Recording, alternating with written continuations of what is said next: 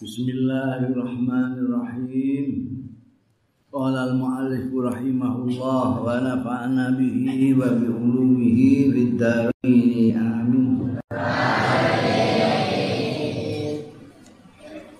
Bal yang bagilaka balik prayoga laka tumrape sira apa antak lama yen to ngerti sira annal khaira setuhune sing bagus iku man wong wa kang utawi man iku khairun bagus indallahi munggu Gusti Allah fi daril akhirati ing dalem perkampungan akhirat alam akhirat. Wa dzalika utawi ngono mau khairun indallah iku gaibun perkara sing gaib. Wa huwa utawi mengkono mau dalika iku mau kufun kandhek alal khatimati. Fa iktika duga mongko utayang yakin nekotake sira fi nafsika ing dalem awak dhewe ira. Anaka ing sira iku khairun luwih bagus min ghairi katinimbangane riya ira iku jahlun mahdun. Tara tok. Jahlun bodho mahdun murni. Ya. Jadi sing apik iku kowe kudu meyakini bahwa yang namanya orang baik itu ya wong sing apik mungguwe Gusti Allah engko ning dina akhirat. Bukan di sini. Penilaian yang paling bisa kita pakai itu penilaiannya Allah. Wong kowe ra iso. Wong sing apik mungguwe Gusti Allah iku sing apik. Tur apik fi akhirat Iki kan perkara gaib kowe ora ngerti. Wong kuwi apik mungguin Gusti Allah ning gone akhirat kok gak garah. Ya. Kowe biasane sing mbok standar kan potongane kemeplak, potongane elek. kowe gak seneng pentingane beda karo kowe pilihan coblosane lain. Ngono-ngono kuwi. Nek cocok itu baik orang baik. Nek gak cocok orang elek. Eh? Nek gawe ini bener ngomongamu dene wong apik. Nek gawe ini bantai kowe wong elek. Kan itu standar. Dan itu tidak bisa diandalkan. Mereka yang namanya orang baik itu adalah orang yang baik menurut Allah di hari akhir di akhirat. Itu yang. Nah itu tidak ada yang tahu itu kok. Itu. Kamu nggak tahu Mula maksudnya Imam Ghazali kita tidak boleh nyuwiyah wong karena membanggakan diri kita sendiri. Kowe ngilo wong elok ganteng nyawang wong elek terus kon mbok poyoki. Terus mbok anggap ora wong. Itu enggak boleh. Dan untuk mengetahui satu-satunya adalah nanti kalau sudah tutup buku, orang itu tutup buku dalam keadaan baik, kamu bisa menyatakan orang ini punya baik teman. Nek durung tutup buku lah iso. Mulane di kalangan apa pesantren itu orang memperingati hari lahir kiai kan. Padahal nek Kanjeng Nabi Muhammad sallallahu alaihi wasallam sing diperingati hari lahir.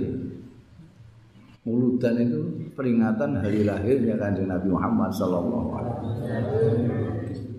Kiai-kiai ulama-ulama penerusnya kanjeng Nabi tidak diperingati hari lahir, tapi diperingati hari wafatnya yaitu Khaul. Kenapa? Karena untuk menilai orang ini baik atau tidak itu al khatimah, pungkasan hidupnya. Mulanya kita selalu minta supaya husnul khatimah supaya orang juga akan menilai ini orang baik. Gue sampai dia mati orang ini tetap baik, baru dikholi. Mereka nek durung tekan khotimah, durung iso dinilai. Kita tidak tahu. Apakah dia orang baik di sisi Allah nanti di hari kiamat atau tidak. Nek kowe terus duwe anggapan bahwa dirimu lebih baik dari orang lain. Itu menunjukkan kowe murni goblok. murni goblok. Jadi orang orang orang campurannya pinter sedikit itu kalau murni asli lah. Asli goblok. Mereka kamu gak ngerti akhirnya orang, gak ngerti akhirmu. Itu kok wani-wani muni kue HP timbangannya diamu. Itu jahlun madu. Ya. Bal yang bagi Ini ana wong sing ngono nganggep dirinya lebih baik dari orang lain, ya iku. Wis cuma kaya bodhone ana campurane pinter sithik. Ben ora komplit bodho dipek dhewe. Bal yang bagi balik ayo gowo alatan duro. Yen to ora ningali sira ila ahadin maring seorang pun illa wataro kejaba lan ningali sira ing anau setuhune ahad iku khairun luwe bagus mingka tinimbang sira. Wa annal fadla lan setuhune keutamaan iku lahu kedue ahad ngalahake ala nafsika ing atase awak dhewe malah kaporo sing apik kuwi kowe nyawang sapa ae mbok anggap lebih baik dari dirimu sing paling apik aja sebaliknya kayak wong goblok mau nganggep awak dhewe apik luwih apik timbangane wong liya. Balik kowe nganggep wong sapa wae sing itu lebih baik dari itu malah apik. Najan potongane kaya apa ae. Iki apik luwih apik timbangane aku. Itu lebih, lebih baik begitu. Jadi kalau lihat orang, kamu hanya melihat kebaikan orang itu. dia lebih baik dari saya, dia lebih utama dari saya. Itu malah apik anggo awakmu. Misalnya fa in ra'aita saghiran, mongko lamun ningali sira saghiran ing bocah cilik, kulta ngucap sira ning ngene batinmu. Hada lam yaksillah utawi iki saghir iku lam yaksi durung dosa, durung tau dura kaya hada Allah taala ing Gusti Allah taala. wa ana ale utahi ingsun iku asaitu iku durakani Allah taala esuk sore pala saka mongko ora kena ora ora ana kemamangan maneh ana ustune sahir iku khairun luwih bagus mini timbane ingsun kowe nek ndelok bocah cilik bae terus amane batin iki cah cilik iki Ngapi kok gak karuan kowe apik timbangane. Bocah semene iki durung duwe dosa. Nah aku iki dosa tok. Jelas mesti apik cah iki timbangane aku. Ngono. Wa in ra'aita kabiran nek kowe ningali ra'aita ningali sira kabiran wong tuwa mau delok cah cilik. Saiki ndelok wong tuwa kulta ngucap sira ning gone batinmu kowe ngamun. Hadza utahe wong tuwa iki. Iku kot abdal teman-teman kot abadallah taala teman-teman nyembah sapa kabiran Allah yang Gusti Allah taala qabli sak durunge Pala saka mengko ora ana keraguan iku maujud ana setuhune kabir. Iku khairun wa bagus mini timbang ingsun. Ketemu cah cilik muni ngono mau ning ngene awakmu kandhane dhewe. Iki cah cilik wong duwe dosa aku dosa terus.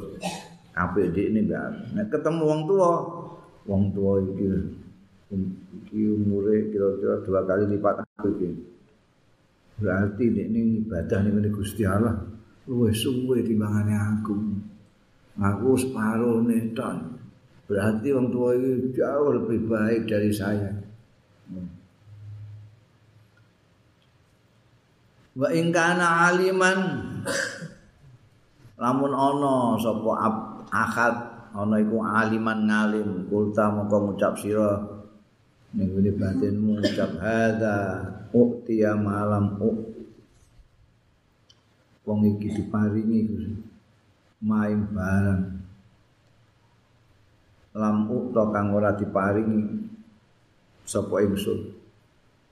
Wa balagha lan mencapai ya hadza malam abluh. Ing barang kang durung kang ora iso sampe sapa ingsun wa alimalan ngerti sapa hadza? Maing barang jahil tu sing ora ngerti sapa ingsun. Pakai fa aku? Mongko kepriye aku ana sapa ingsun? Ana iku mislahu ngupamani hadza. Nek roh wong ngalim wong pinter kowe wong iki diparingi Gusti Allah. Ilmu ngake ya aku gak duwe ilmu. Blas ndekne ngerti banyak yang saya tidak ngerti dia mencapai tingkatan ilmu yang saya tidak bisa mencapai dia tahu apa yang saya tidak ketahui gimana saya bisa seperti dia ya ngono Aku kapan iso hebat seperti dia? Jadi selalu kamu itu melihat dirimu kalah terus sampai wong liya apa lho. Iku nek ketemu wong pinter ngono. Wa kana jahilan, lamun ana ya akad ana iku jahilan bodoh. Kamu lihat orang bodoh. Kulta mongko ngucap sira. Hadza qad asallahu utawi wong iki kupat asa teman-teman durakani ya hadza Allah yang Gusti Allah bijahlin kelawan bodho ini dosa tapi mergo gak ngerti dosa melakoni kesalahan mergo gak ngerti nek itu kesalahan sedangkan wa ana asa itu bi ilmin.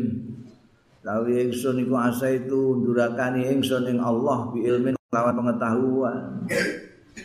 Fahjatullahi alayya.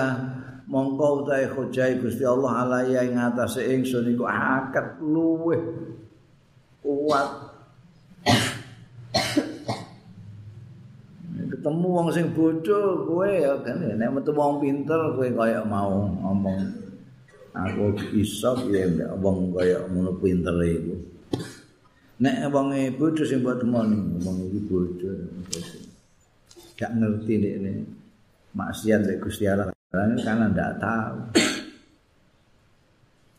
Nah, itu ini engko nek didangu Gusti Allah ning kono kowe kok mbok lakoni ngene iki. Kowe gak ngerti nek iki elek. Mboten terus. Ngono kok mesti jape ngono tok wis leren. Lah kowe ngerti. Lah aku iki ngerti jare nek iku elek. Terus kok jahku apa? Ora iso muni aku ning ngarep Gusti Allah. Kowe gak ngerti to nek iki elek. nggih lha kok lakoni baru kowe gak iso jawab dadi wong bodho iki luwih apik timbangane aku ngono wa ma adri bima ya hatimuli lan aku ora ngerti bima kelawan apa ngakhiri sapa Allah li kanggo ingsun wa bima lan apa ya hatimu ngakhiri sapa Allah lahu kanggo wong kuwi Di ini bodoh, ngundang susu pinter. Aku pinter, susu pikun. Gak ngerti akhirnya saya. Di ini jadi wong ngape, aku jadi wong elek. Gak ngerti aku. Itu cara bagaimana kita tidak melamatkan diri kita itu sebagai yang superior, hebat, memandang orang lain merendahkan. Jadi cara pandang kita harus dirubah. Sing elek-elek tibakno ning awak dhewe.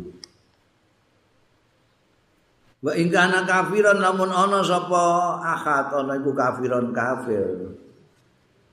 Kowe aja terus muni aku luwih apik timbangane dekne aku iman dekne kafir. Gak gitu.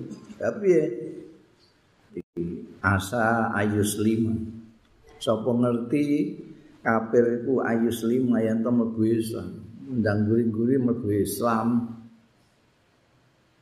Nah, mesti gak ngerti masa depan siapa yang tahu? Kita itu masih dalam perjalanan. Mesti dalam perjalanan. Jadi kita tidak bisa mulanya mau no itu baru bisa kita ketahui setelah khatimah. Setelah tutup buku. Ini kalau belum tutup buku itu masih berjalan dan masih teka-teki. Ono wong sing apik, guri-guri elek. Ono sing elek, guri-guri apik. Ono sing elek, guri-guri tetep elek. Ono sing guri apik, guri-guri tetep apik. Jadi kita gak jelas. Maka dalam perjalanan ini kita tidak boleh memfonis orang. Lebih baik fonis diri sendiri itu.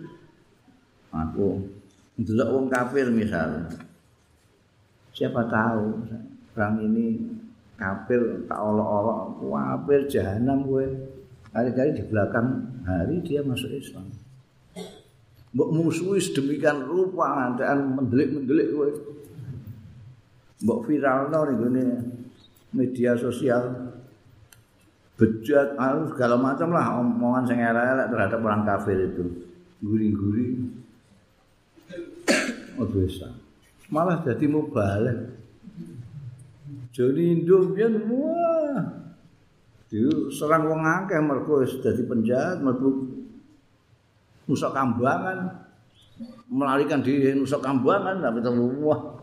Wah penjahat kaliber besar ini. Kabeh wong iki mesti kerake neraka ini. Iki kalungan serban khutbah tablet. Anton Medan nalika dadi perampok wah kabeh wong bejat tenan wong iki. Jahanam. Ning kene kudu di penjara ning akhirat kono ning neraka. Saiki aku Islam panit fanatike nguri awake dhewe. Eh niku biasa Mana aja sembarangan wae. La adri asa ayu selima. Sapa sing ngerti engko ndekne mlebu Islam, wayuh tamalahu lan ditutup lahu kedue kafir iki artine akhire itu bagus bi khairil amali kelawan baguse ngamal wayan salub islamihi minazumu lan di betot bi islami sebab islami mau minazumu bisa yang dosa-dosa kama tun sallah sya'ratu kaya dene dodot diunus apa asyaratu rambut minal ajini saking adon-adon roti. Ya kalau dia masuk Islam, dosa-dosanya sing mbok koyok wingi kae itu melesat karena adanya dia masuk Islam itu hilang kabeh. Seperti kowe nek gawe adonan roti keceblokan rambut rambut dijabut. Jadi bersih. Wa ana ana dhewe aku kowe ngomong karo awakmu dhewe ngono wa ana. Ana dene aku dhewe wal iyadu billah. Tapi perundingan itu bila iklan Gusti Allah. Gompo dilindungi Gusti Allah. Aku fa'asa Ayudillanillahu ta'ala Yang to nyasarake ingsun Sopo Allah ta'ala. Fa'akfur Mengko aku kufur. Fa'yuh tamali mengko ditutup kehidupan kuli kanggo ingsun. Bisyaril amali kelawan elake ngamal. Payakunu wa ghadan nal muqarrabin. Mongko ana wa ya wong kafir mau payakunu mongko ana wong kafir wa ya wong kafir mau ghadan nantinya iku minal muqarrabin termasuk wong-wong kepareke Gusti Allah wa aku lan ana sapa ingsun iku minal mubadin termasuk wong-wong sing diadohna sapa Gusti Allah ngono dadi Bung Kanuan, Bung Kanuan. Jompo nek gak berbalik. Mergo iku hadise Kanjeng Rasul sallallahu alaihi wasallam. Wong kurang sahasta dari neraka bisa melakukan sesuatu amalia wong swarga terus gak sedane neraka ning gone Dadi welek terus ngantek wis kudu neraka to, muncul neraka. Kurang sak hasta itu setengah meter, kurang sak meter sapa neraka. Dadak balik cengkelak ini tobat ngamal wapi era tuan akhirnya sebaliknya ono wapi terus ngantek ngenyai wong elek-elek wapi Wis ning gone ambek swarga karek sahasta. Kari-kari cengkelak ngelakoni perbuatan sing elek mlebu neraka. Nauzubillah min Karena itu kita harus hati-hati. Ojo terlalu bangga dengan diri sendiri apalagi sampai ngenyek wong liya merendahkan siapa pun. Itu gambarannya nganti mulai cah cilik wong tua wong alim wong bodoh nganti wong kafir. Siapa pun berarti kita harus kita pandang dia lebih baik dari diri kita. Kepengen selamat itu jangan sebaliknya memandang semua orang lebih buruk dari kita. Itu goblok murni.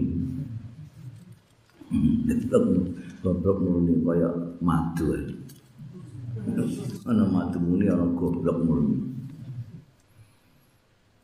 Ya. Guri-guri dadak ndekne luwe apik ndekne mukarrabin aku mau pati wala yahrujul kibru min qalbika mongko ra iso. Kowe ngetokno al kibru ing kesombonganmu min qalbika saking atimu illa bi an ta'rifa. Kejaba yen to ngawur wisira annal kabira setuhune sing gedhe iku man wong wa kang utawi kabir iku kabirun gedhe indallahi munggu ing Gusti Allah taala wa dzalika utahi mengkono mau iku mauqufun ala khatimati kandhek tergantung alal khatimati ngatasé ungkasan. Jadi selama kamu tidak bisa apa namanya berkeyakinan punya anggapan bahwa yang terbaik yang terbesar itu adalah yang terbesar mungguin Gusti Allah bukan munggu eh manusia kalau belum bisa begitu kau belum bisa mengeluarkan kesombonganmu dari diri dari kalbumu dari hatimu. Untuk supaya kamu bisa itu tadi kiatnya adalah memandang diri sendiri lebih buruk dari orang lain. Atau memandang orang lain selalu lebih baik dari diri sendiri.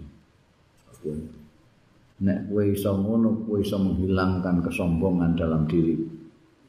Kesombongan iki sing ngalang-alangi kita dari surga itu kesombongan.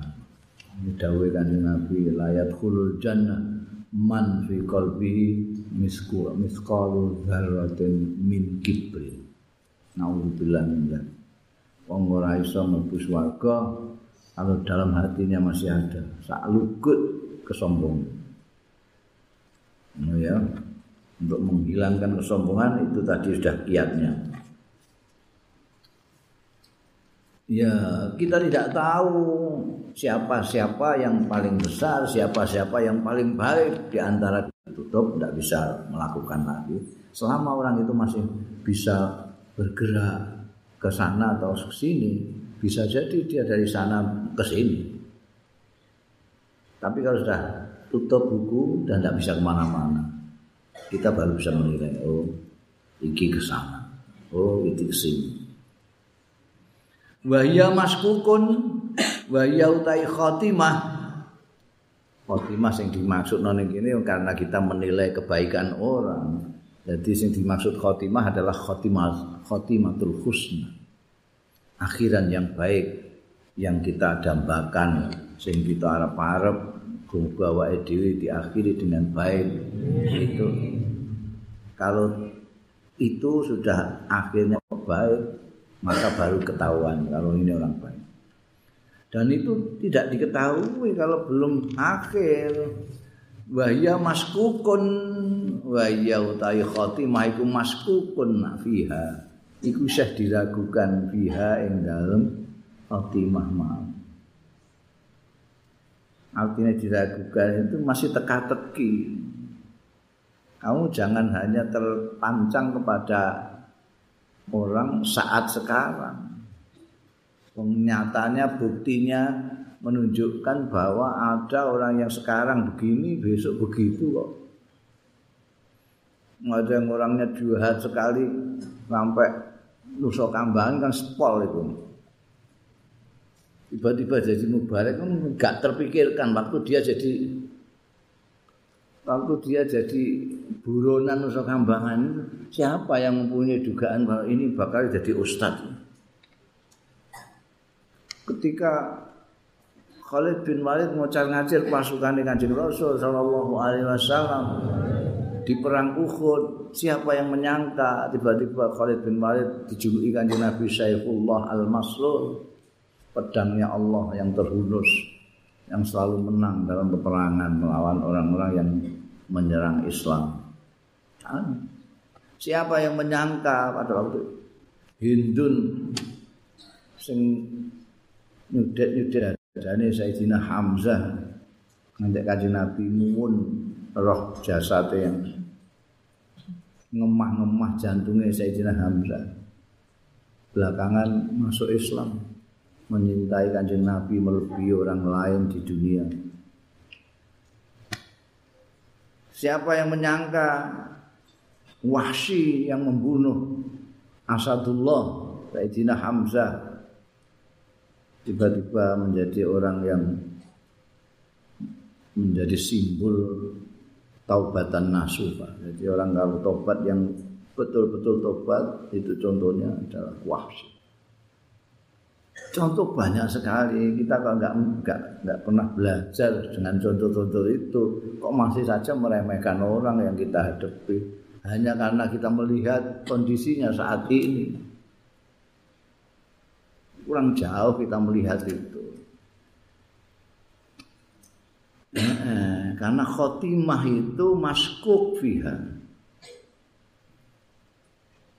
Payus giluka khauful khotimah. Mongko ngetungkulno ing sira apa khauful khotimah nguwatirake khotimah an anta takabbar saking yen to gumedhe sira masak disatani keraguan piha ing dalem. Khotimah ala ibadillah taala ing atase kawula-kawulane Gusti Allah taala. Payakinu ka mongko ta yakinira wa imanu kalan iman ira fil hali ing dalem saat ini iku layunaki tu tazwizuka takhayyur. Ora bertentangan tazwizaka ing kemungkinan ira at-takhayyur berubah fil istiqbali ing dalem masa yang akan datang. Fa inna Allah maqastuni Gusti Allah taala iku muqallibul qulub. Iku zat sing mulak-malik al-quluba ing pira-pira ati yahdi nuduhake sapa Allah maning wong yasya kang ngersakake sapa Allah. Wa yudillu lan nyasarake sapa Allah maning wong yasya kang ngersakake sapa Allah. Jadi jadi jangan kamu itu kan khotimah itu akhiran yang baik itu yang jadi standar dan itu masih teka-teki bagi Bagaimana kamu bisa menyombongkan diri dengan sesuatu yang masih meragukan terhadap kaula-kaulane Gusti Allah. Keyakinanmu sekarang bahwa orang itu buruk itu tidak akan berlanjut terus. Kemungkinan juga membalik kamu yang jadi buruk dia yang menjadi baik dan itu banyak terjadi. Banyak terjadi. Banyak terjadi orang yang baik-baik kemudian jadi elek tapi sebaliknya orang-orang sing elek menjadi baik. Nah, itu harus jadi pelajaran. Wong Gusti Allah itu mukallibal qulub. Mulane kita selalu dalam sholat dianjurkan untuk ndonga ya mukallibal qulub sabit qalbi. Karena Allah itu bisa dengan sebentar aja merubah orang. Dari buruk sekali menjadi baik. Dari baik sekali menjadi buruk, gampang sekali. Gampang sekali.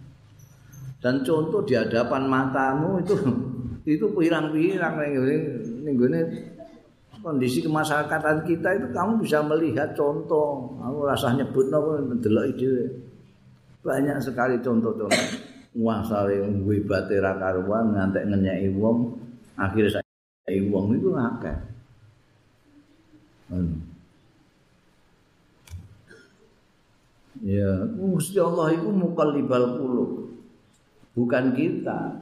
Kita tidak bisa ngolak ngali hati kita. Gusti Allah sak kersane Gusti Allah. Gusti Allah Maha semau gue. Kamu nggak senang sama dia, tapi Gusti Allah kepengen nuduhno dia, gimana? Sebentar aja di kalibul kulub itu diluk mana asal balik dari wapi korun itu itu biyen balane Nabi Musa. Ini suka itu mereka didungakno Nabi Musa. Jaluk kalau Nabi Musa. Ndak ndak. Sampai Nabi Musa itu oh kanca sedak. Ndak sampean dungakno sampean sedak Gusti Allah aku dungakno sugih wah aku nek sugih aku tak mau amal sing akeh. Wah wong-wong sing mlarat-mlarat iku tak bantune kabeh. Macel ketik didongak tenan ben Nabi Musa. Sugih mblegeduk. Nantek kuncine ae iku digotong pirang-pirang jaran ora kuat kuncine lemari, durung lemari ne. Oke, nanti saiki janji ana nemu apa-apa iki wae karon. Ini harta karun itu kan suwangking sugih.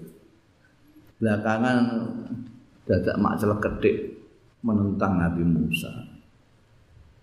Ini ku biasa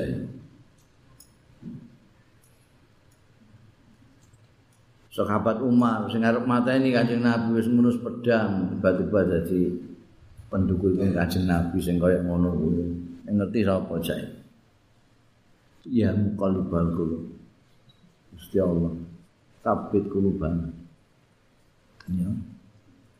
Dan Gusti Allah nudono sapa sing dikesan ora kok karepmu tapi karepe Gusti Allah. Karepmu ini akan sesat terus. Gusti Allah ndak mesakno ini tidak sesat nanti. Iso ae wong Gusti Allah sing maha semau kuwi. Wal ahbaru fil hasadi wal kibri wal riya wal ujub kathiratun. hadis-hadis utawi hadis-hadis fil hasadi tentang hasud, tentang iri, drengki, srei, wal kibrilan angkuh sombong gumede wal ilan riya pamer pencitraan. Wal ujubilan ujub bangga diri melete kathiratun iku akeh. Wayak fikalan nyukupi ing sira fiha ing dalem hadis-hadis yang banyak tentang hasud kibir riya ujub ini apa hadisun wahidun? Hadis siji. Cukup kang akeh. Nek hadis pirang-pirang tentang bagaimana lata hasadu ya. Gak untuk sombong banget. Tapi cukup satu hadis ini aja dah mencakup hadisun wahidun jamiun sing mencakup keseluruhan pundi kilo Fakat rawa Ibnul Mubarak. Angka teman-teman Liwetake Sopo Abdullah Ibnul Mubarak. Bi isnadi kelawan isnadi Ibnul Mubarak. An rajulin Saking seorang laki-laki Asmani Khalid bin Mi'dan. Itu sumber dari riwayatnya. Rajul Annahu qala li Mu'ad Annahu setuhune. Rajul itu qala li Mu'adin Khalid bin Mi'dan itu tabi'in Jadi tabi'in muridnya sahabat. Muridnya Mu'ad bin Jabal.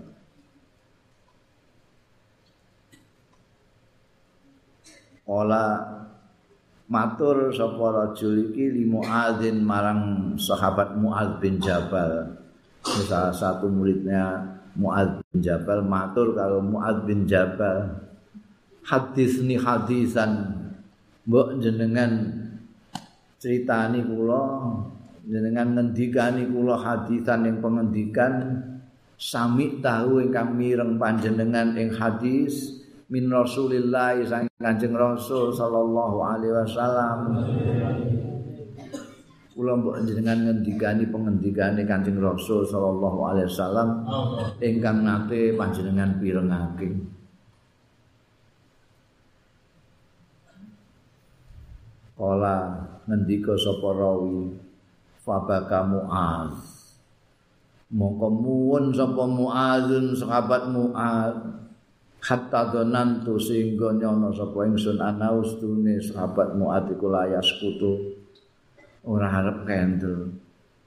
Disuwuni perso disuwuni pangendikan sing tau dimidhangetake saka Kanjeng Rasul kok ojo muwun gak karu-karuan muadil ketika ditanya. Mbok jenengan ngendikani ngendikani Kanjeng Rasul sallallahu alaihi wasallam ingkang nate panjenengan pireng. Nangis terus. Manjari ini rajul ini ngantek ngantek rumah saku ora mandek-mandek. Nangis kok kaya ngene ya. tak suwuni durung jawab kok nangis kita kok gak barbar ini sumasa kata suwi nangis sumasa kata mongko mongko keri-keri candle ya. Sahabat Muaz sumakola mongko keri-keri dawuh. Sapa Sayyidina Muaz wa syauqah. Wa syauqah. Aduh kangen kangene ya Allah. Wa syauqa aduh kangene nek kowe akan mengeluh iku wong Arab duwe segote ku kowe mamae mengeluhkan kerinduan rindu itu apa bahasa Arab syauq kei wawu dan alif di depannya dan hak di belakang alif hak di depan wawu alif di depan, alif hak di belakang. Jadi syauk jadi wa syauqa. Hmm. Gue mengeluhkan apa jenenge Indonesia? Ya wa Indonesia. Nah, Indonesia. Indonesia kok iki? Ya Allah wa Indonesia. Nah Islam sih wa islama. Sing keluhkan wong islame wa muslimina jadi wa syauqah maknane aduh kangenku ila Rasulillah marang Kanjeng Rasul sallallahu alaihi wasallam. Bagaimana ndak kangen? Sahabat Muaz bin Jabal ini sahabat parke Kanjeng Rasul sallallahu alaihi wasallam.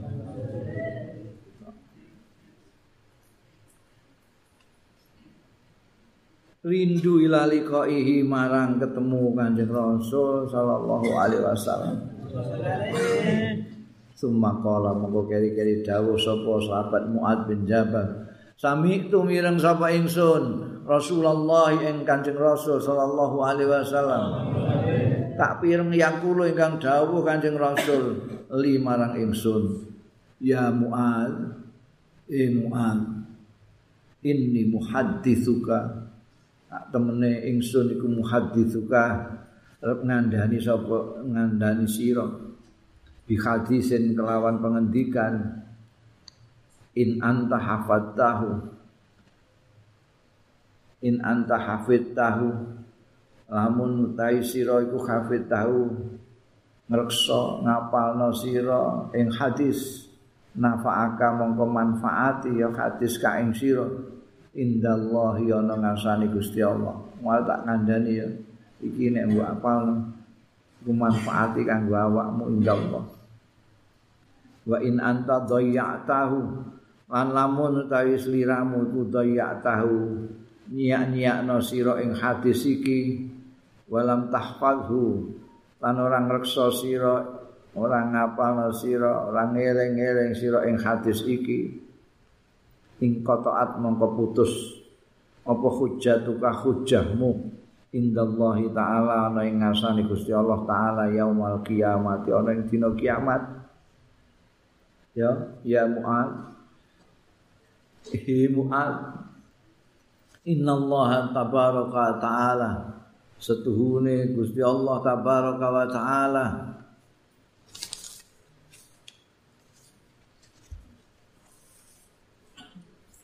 Iku khalaqa sab'ata amlakin nitahake pitu malaikat. Qabla ayah samawat sadurunge nitahake sapa Allah as-samawati ing pira-pira langit wal ardh lan bumi. Faja'ala mongko dadekake sapa Allah likulli samain kedue setiap langit minas sapi saking pitu mau malakan ing malaikat. Bawaban sing dadi penjaga pintu alaiha ing atase sama Jadi saat durunge Gusti Allah nitahake langit-langit dan bumi, Gusti Allah nitahake malaikat. Ana pitung malaikat sing dititahno yang kelak kemudian dipasai menjadi penjaga-penjaga pintu tujuh langit ini. Jadi langit pertama ada malaikatnya, langit kedua ada malaikatnya, ketiga ada sampai tujuh ini dijaga oleh malaikat-malaikat yang diciptakan Allah sebelum penciptaan langit itu sendiri. Mata sa'adul hafadzah Mongko munggah sapa al hafadzah malaikat malaikat pencatat kebaikan keburukan itu. Hafadzah itu malaikat juga tapi sing bagian nyateti. Bi amalil abdi kelawan ngamali kawula. Min khini usbih ila khini yumsi. Tumekane sore-sore ngamali kawula ini dicacat terus dibawa naik oleh hafadzah mau. Lahu iku kedua amal yang dilakukan abd dari pagi sampai siang sampai sore. Lahu iku kedua ngamal nurun cahaya. Kanuris samsi kaya cahayanya matahari. hatta idza saidat sehingga tetkalane munggah ya hafadzah bi kelawan ngamal sing mencorong kaya cahaya matahari mau ila sama dunya maring langit sing paling ndek yang pertama langit yang pertama zakathu ngomong ngapikno ya hafadzahu ing amal wa kasarathu lan nganggep akeh ya hafadzahu ing amal. Niki wonten tiyang ngamale masyaallah. Memang amalnya bagus sekali. Mulai pagi malam ngamalnya luar biasa. Ini saya bawa angal amalnya dibagikan cahaya matahari cemerlang sekali. Pamer-pamer no karo malaikat yang jogo langit pertama. Fayakulul malikul muwakkal biha. Mongko ngendika sapa al malakul muakkal malaikat sing dipasrai biya kelawan langit dunya as-sama'i dunya. Ngendika ning sapa? Lil hafadzati. Maring malaikat hafadzah iki mau sing nggawa ngamal. Idribu bihadzal amal nglempana sira mukulna sira kabeh para hafadzah itu kan jamaah hafid jadi orang yang mencatat para pencatat amal itu wantemno wantemno sira bihadzal amal kawan iki ngamal sing mbok bangga-banggakno mau. Wajah sahibi ngraine wong sing duweni amal ana sahibul ghibah. Aku malaikat sing bagian ngawasi wong gosip wong rasan-rasan.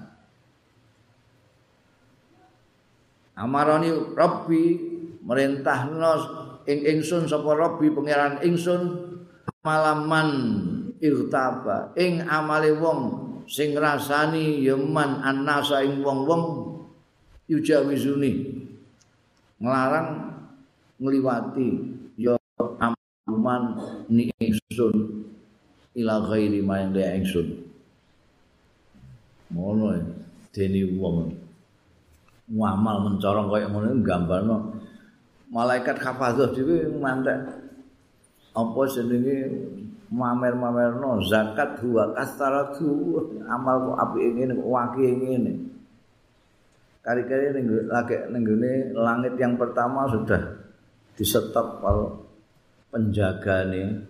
Wis iki kuwoplokno ning gone anu ngamale iki keplokno sing duwe sapa iku? Aku iki penjaga sing njaga tentang sip tentang rasa-rasa. Didawuhi kalau pangeran jangan membolehkan lewat orang yang ngerasani wong medeni wong. Ngamale wong sing ngrasani wong aja di untuk nom munggah. Tahan. Masya Allah. Ngamal semono akeh dilakoni esuk sore ngantek. Wadange kaya sengenge ngono. Ditolak gara-gara si pengamal ini gawe ning ngrasani wong. Ngamale ditolak malaikat penjaga langit pertama. Jadi aja gemen-gemen ke ngerasani menggo remeh darani nyamian kalau konsekuensi ini. Konsekuensi ini berat. Ngamal api-api terus gak iso munggah piye? Memeh mengharap-harapkan balasane amalmu hari-hari amalmu bendal gitu gak iso. Lagi tengah itu langit yang pertama sudah nggak bisa naik gimana? Ditolak ambekan bawaku ambek penjaga pintu langit pertama.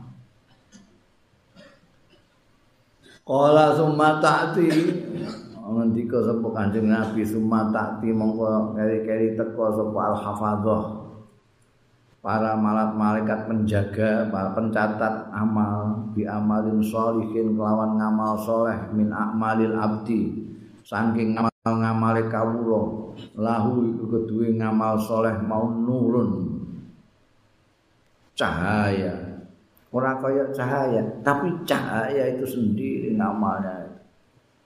Batu zakihi monggo ngelem-ngelem apik sapa hafadzah ing amal soleh wong iku mang. Watu kastiruhu lan nganggep wakih ya hafadzahu ing amal soleh mang. Hatta tabluhu bi ila sama sehingga sampai sapa hafadzah bi kelawan amal soleh mau ila sama itsaniyati maring langit yang kedua. Wayaqulu monggo ngendika lahu marang hafadzah sapa al malikul muwak al malakul muwakkal ning sapa malaikat sing dipasrai biya kelawan sama astania kifu mandek. Mandek kok sira kabeh. Eh para malaikat pencatat amal. Buat ribu bihadal amal. Wantemno kabeh bihadal amal kelawan iki ngamal wajah sahibi ing raine wong sing duweni ngamal iki antemno Inahu kok ngoten bingung mesti hafadho ya. Masane hebat kok. Inahu setuhune sahibuhu. Iku arada ngarepake ya sahibuhu bi amali kelawan ngamale sahibuhu arada dunya. Eh bondo-bondo dunya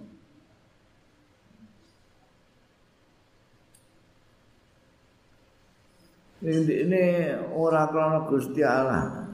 Ini ngamal krana bondo karena duniawi. Ketok ayah agama tapi dunia sing digolek ana malikul fakhr malikul fakhr apa apa itu kibri hmm? maknanya padha kebanggaan Pak Hari mau ya. Aku mono malaikat yang jaga kebanggaan kebanggaan wong. Amarani perintah ing ingsun sapa Rabbi pangeran ingsun Allah adaah yen to ngumbarno sapa ingsun amalahu ing ngamale sing ombong amale wong iku sahibuhu mau yujawizuni ngliwati ya amaluhu ing ingsun. Ila ghairi maring malaikat liyaku sing ketiga keempat. Annahu setuhune sahibu. Kana ya sahibu iku yaftakhiru. Iku mbanggaake ya sahibu alan nasi ing atase wong-wong fi majalisihim ing dalem majelis-majelis nas. Ngono ya ngamali apik wakih webat tapi nalika ning donya iku membanggakan amalnya itu kepada orang-orang.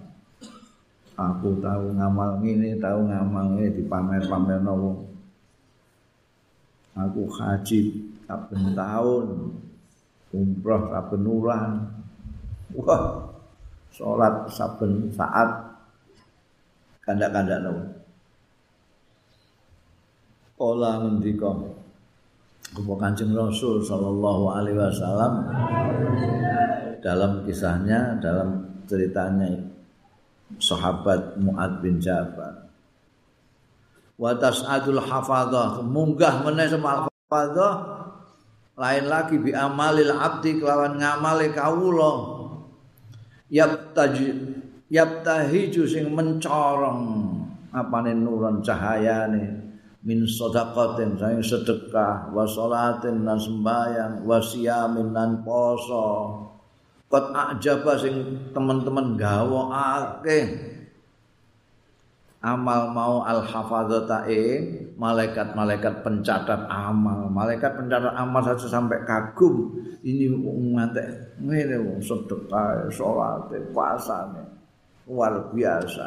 Ngate mencorong payu jawizuna bi ila sama itsalisa mongko ngliwati ya hafadzah mau bihi kelawan amal sing bercahaya mau ila sama marang langit asalisati kang kaping telu. Fayaqulu lahumul malak al muwakkal biha mongko ngendika lahum marang hafadzah malakul muwakkal malaikat sing dipasrai biya kelawan langit ketiga asama usalisa kifu mandek. Leren sira kabeh. Wadribu lan ngantem no sira kabeh bihadzal amal kawan iki ngamal wajah sahibi ing raine wong sing duwe amal iki mas amal salat poso ngate ibadah ngono. Kongkon ngantem no raine sing ngamal ana malakul kibr. Aku adalah malaikat penjaga kibir penjaga kesombongan. Amaroni perintah ing ingsun sapa pangeran ingsun Allah ada. Ing yen to ora ngumbarna tidak membiarkan aku amalahu ing amale sahibil amal iki mang amale wong sing kibir. Ora ngumbarno yujawizuni melewati ya amaluhu ing ingsun. Ila ghairi marang dia ingsun. Innahu satuhune sahibu. Ana ana ya sahibu iku ya takabbaru gumedhe. Ya sahibu alan nasi ing atase manusa mentang-mentang ahli salat mentang-mentang sergep poso mentang-mentang akeh sedekahe. Terus gumedhe ning gone liya-liyane menganggap dia paling hebat dari orang-orang lain. Fi majalisi ming dalam majlis majlis nas. Angger kongko-kongko ning gone majlis sapa ae dene selalu ketok ngetok-ngetok no hebat nyawang wong sing liya kaya cilik nyuyah antem lo ngene rai masyaallah. Ya Allah. Kok ana sing munggah iki ditolak kabeh. Wala dawuh sapa Kanjeng Rasul sallallahu alaihi wasallam.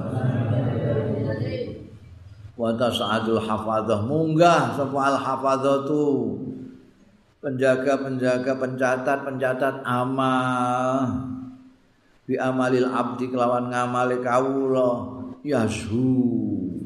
Sing apa? Berbinar-binar yasu itu kaya apa? Kaya lampu sing wadang banget itu ya gilang gemilang mencorong memancarkan cahaya kama yazhu kaya dene mencorong apa al kau kabuduri bintang kejora. Wah, luar biasa padang. Walaulan iku keduwe amal dawan gemrembyeng apa namanya gaung mintasbihin saking tasbih subhanallah subhanallah subhanallah subhanallah wa salatin lan salat wa siyamin lan poso wa hajjin lan haji wa umratin lan umrah. Berarti ora terima mencorong itu ngamal tapi apa? Menyuarakan gemrembengi tasbih subhanallah subhanallah poso kaji umrah kata yujawiz kata yujawiz singgo ngliwati yo hafadzah bi kelawan amal mau ila sama'ir rabiati maring langit yang keempat. Wayakul lahumul malak monggo ngendika lahum marang hafadzah sapa al malaku malaikat al muwakkal sing dipasrai biya kelawan langit keempat.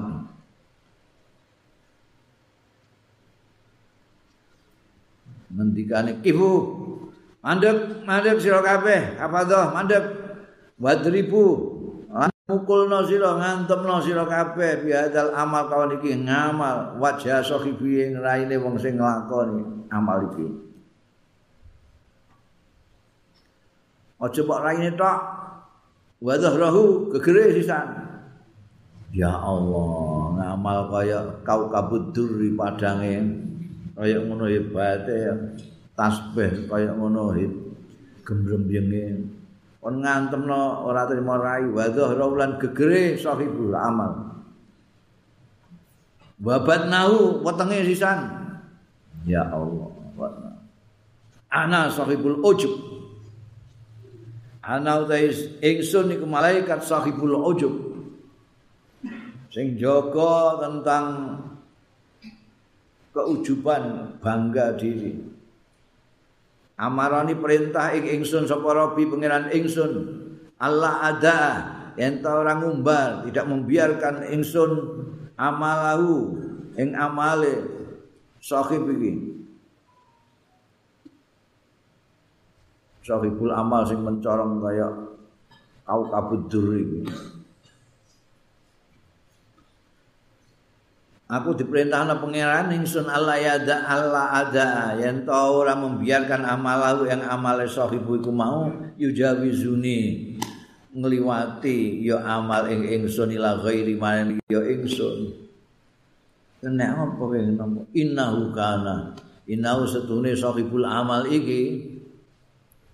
Sahibu iki. Kana ana ya sahibu Ida amila amalan tatkala ngamal ya sahibu amalan ing suwijining amal. Adkhala ngelbokake ya amal al ujba ing ujub fihi ing dalem sahibu. Setiap kali dia punya ngamal, dia bangga diri. Wah, aku hebat aku ora kaya liya-liyane. Liya-liyane dora salat aku salat dhewe. Liyane ora poso aku poso dhewe. Wah, wis pokoke kagum mbek awake dhewe. Ning kono amale gak iso munggah ning langit. Mok tekan langit keempat wis ditolak. Kala ngendika sapa Kanjeng Rasul lan munggah sapa al-hafadzatu. Malaikat-malaikat pencatat amal munggah bi amalil abdi kelawan ngamalit seorang kawula. Hatta yujawizu bi ila sama'il khamisa. Sehingga ngliwati ya hafadzah bi kelawan amale abad iki ila sama'il khamisa. Maring langit sing nomor 5 ka'annahu kaya-kaya sedune amal al arusul maskufatu eh? Nganten penganten putri al maskufatu sing di iring ditemokno ila ba'liha maring suamine al arus tola al badru alaina. Ngene kok.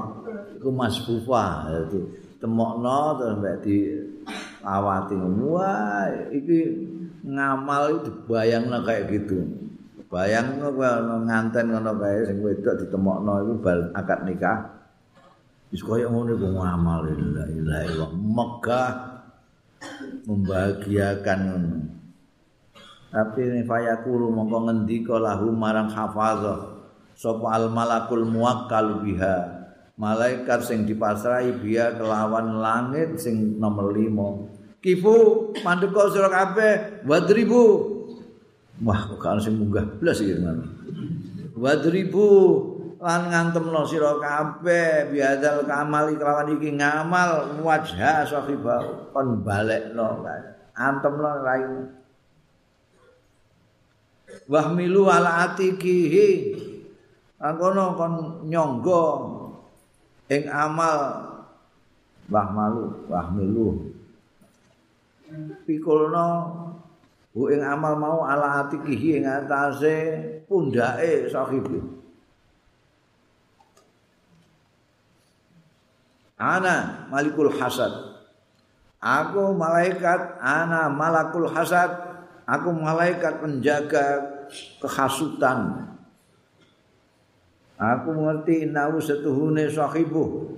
Karena ana ya sahibu. Iku yahsudu man yata'alam. iku hasud ngasuti man wong ya sing belajar bayak malu lan ngamal bimisri amali lawan sepadane ngamale. Sahibu. Nek ana wong kok karo ndekne sinau padha karo ndekne ngamal padha ndekne ndekne hasud wasute ra karo-karuan karepe sing ngamali apik ndekne tok. Jungante ana wong sing duwe ngamal apik kaya dikne iku kasute ngantek semono wa kullu man kana ya'khudhu badran minal ibadah. Utawi saben-saben wong kana sing ana ya kullu man ya'khudhu ngalap ya kullu man fadlan ing keutamaan minal ibadah sing ibadah. Kana ana sapa sahibul amal iki sahibu iku yahsuduhum iku ngasuti. Ya sahibuhu hum ing uluman dan ana wong ibadah apik terus tembulu terus meri kasut. Itu paling-paling bayangnya dikusuk-kusuk no itu paling-paling. Orang kusuk tenang ngono barang itu. Waya kau fihim. Waya kaulan do mengecam ngrasani waya kaulan ngrasani nggo sapa sahibu ya kok iki asale menikah lah. Mengecam ngeneki maksudnya dirasani. Fihi ming dalem uluman mau. Senengane itu.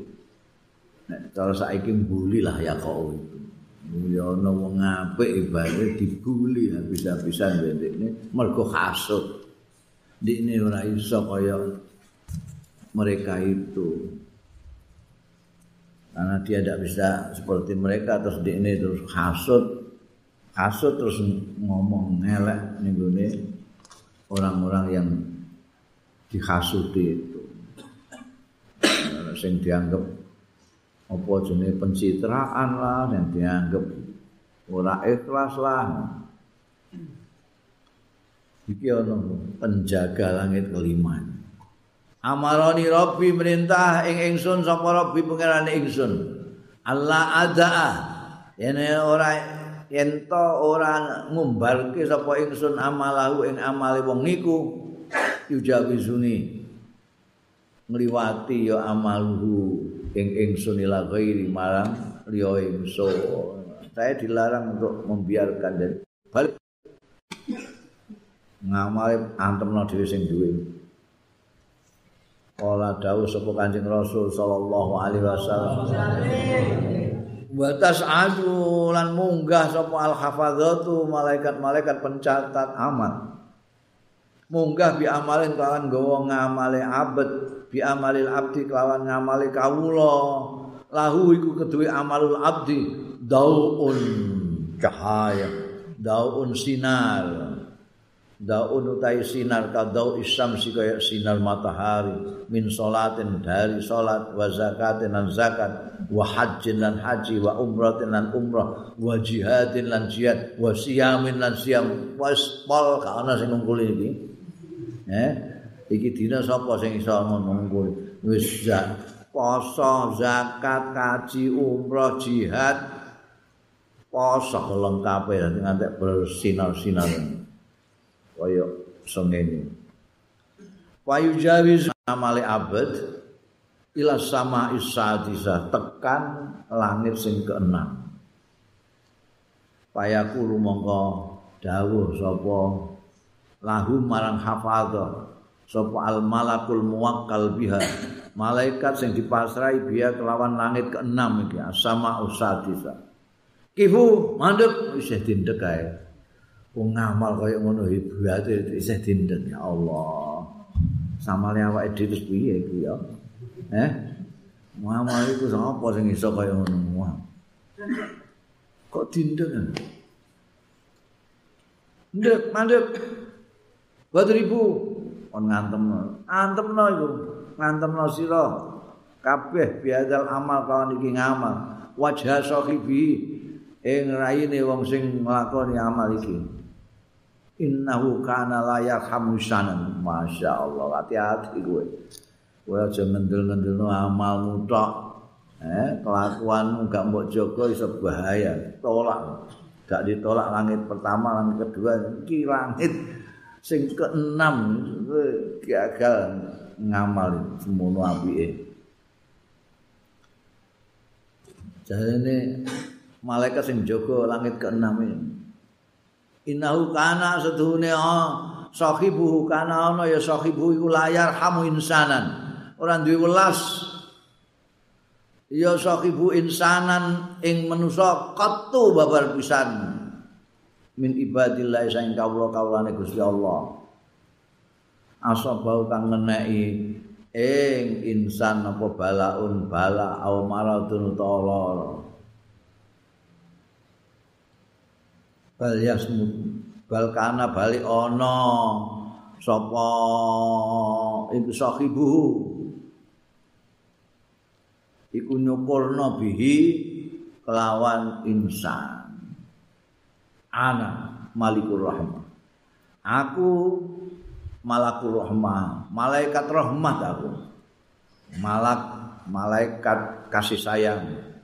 Amarani perintah ing ingsun sapa rabbi pangeran ingsun.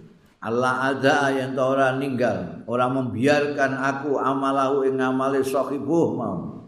Yujawizuni, orang ngumbarno amale yujawizuni ngliwati ya amal ing ingsun ila ghairi maring dia ingsun. Ngono ya Allah. Ngamal semono akeh tertolak di langit keenam. Wis dadi wis selamat tingkat satu, tingkat dua. Wah. sing bagian hasud bagian lepas kabeh lolos kabeh keenam isih ditolak untuk penjaga yang keenam namanya malakul rahmah jadi ini wong kok ora duwe sake ambek wong terus gak entuk nggawa ngamal kaya apa segedene apa ya gak entuk tolak ora hmm. iki wong iki ora gak diwelas asik. Ana wong kena musibah dene syukur. Modial ora kowe. Malah di modial modial wong piye wong kok ngene iki? Ngendel-ngendelno ngamale ngantek ora duwe tepos lira ora duwe rasa sake karo wong. Gak duwe rahmat gak duwe sak wong mungkin pinter-pinter kon ora ngait-ngait no itu dengan kelakuan. Padahal itu sangat erat kaitannya. Ini semua kan tadi ditolaknya bukan karena amal-amal baik atau buruk. Amalnya apik kabeh sing munggah iki amal apik kok apik ana sing cemerlang ana sing bersinar-sinar berseri-seri tapi ditolaknya karena kelakuan ini yang orang kadang-kadang amal-amal tok tanpa memperhatikan amal akhlaknya. Jadi itu mesti ditolak kan karena persoalan akhlak. Mulai hasut, sombong, apa mau. Ujub, ibir, ngantek iki wong ra ndek welas. Wong kan gak mikir ta wong. Hubungannya apa? Ibadah mbek ngono kok ditolak gara-gara kan ndak punya welas asing. Karena tidak pernah memperhatikan bahwa belas kasihan itu termasuk akhlak yang penting. Yang ini pentingnya kita itu tidak hanya memperhatikan amal-amal ibadah kita yang bersifat mahdi, yang bersifat ritual, tapi juga harus menjaga akhlak kita. Eh? Akhlak kita penting. Iki cerita ini soal akhlak kabeh, penolakan-penolakan itu ya. karena akhlak kabeh. Muamale wapi-api kan.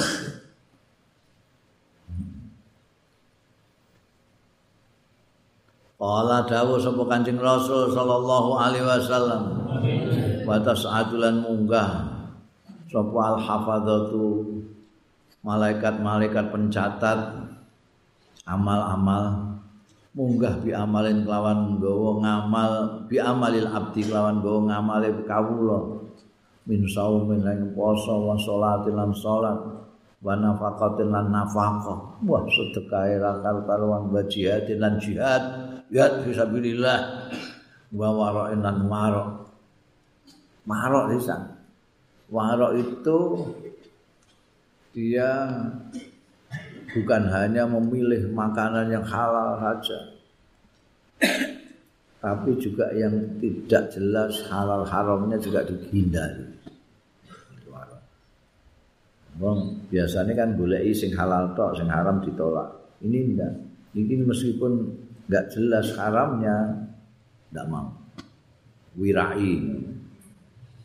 Jadi sing digawa iki ngamal ndak bae-bae ngamali wong wira sing ibadah masyaallah poso salat nafkah jihad bae lahu iku keduwe ngamal dawan kadawan nahl.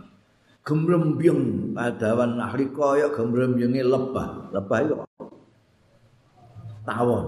Ngomong-ngomong berarti kaya isih do zikir amal itu. Gembrembyem kaya nahl ya. Bahasa Arab itu hati-hati. Ketitian sithik nahl ini. Wis beda mana nahl tanpa titik iku tawon suratun nahl nek to maca gak fasih nahl maknane wit kurma. Ya aduh bang. Iki kaya tawon Subhanallah, subhanallah, subhanallah, subhanallah. Wadaun ora trimo suarane tok tapi dawa daun lahu daun sinar kadau isam si sinar matahari. Mama ahu satane ngamal iku ora trimo hafadzah tok. Malah wa ma'ahu iku sartane amal sing digawa hafadzah mau. Salah satu ala fi mal. Ngewu malaikat melok ngetelno Masya Allah luar biasa ngamale wong iki hebat sekali. Sampai diantarkan tidak ada malaikat hafazah tapi 3000 malaikat ikut mengantarkan amal yang istimewa tadi. Mencorong kayak sinar matahari. Gemrembyem kayak suara lebah. Wayu jawizuna mongko melampaui ngeliwati ya kabeh mau hafazah be antara satu alafin bihi kelawan gawa ngamal sing hebat mau ila sama isabiah maring langit yang ketujuh, langit yang terakhir. Wah, sampai jadi lolos dari langit pertama sampai langit keenam lolos kabeh. ah mulane ngantek ditutno mbek malaikat 3000 munggah sampai langit ketujuh. Tiba-tiba fayaqulu mongko dawuh lahum marang mereka hafadzah sapa al malakul muwakkalu biha. Malaikat sing dipasrahi biha kelawan langit sing sapi itu. Ada penjagane ning gone sabtu ini. Ngendikane padha karo mau kifu mandek. Hmm, ya Allah saya dindek kae ngamal kaya ngono mandek wadribu bihadzal amal.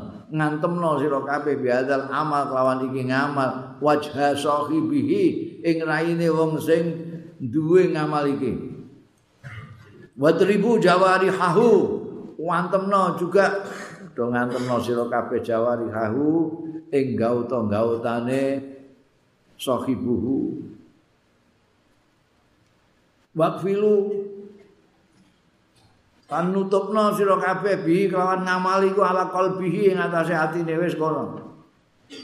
Masyaallah wantemno ngamal ngono Umalane niku ne kalbune ngono. Ana sahibul dzikri. Utawi ingsun iku malaikat sing jaga zikir fa inni mongko sedune ingsun iku aju ngalang-alang sapa ingsun. An rabbi saking pangeran ya pangeran di sana ndekne ngaling-aling. Biasanya hajib itu mulane di dimaknani kaya ajudan hajib itu. Hajib itu ajudan kowe nek meh ketemu wong gede melewati hajib itu. Kalau ndak bisa lewat siapa? Ketemu presiden mesti ono hajib itu. Lagi yang ke langit ketujuh itu hajib Gusti Allah taala. Ayah ditugasi sahibul zikri dan saya menjadi hajibnya pangeran. Kulu amalin. Utawi setiap ngamal. Lam yurat bihi sing ora dikersakne dikarepake bi kelawan kulu amalin apa wajhu rabbi apa date pangeran ingsun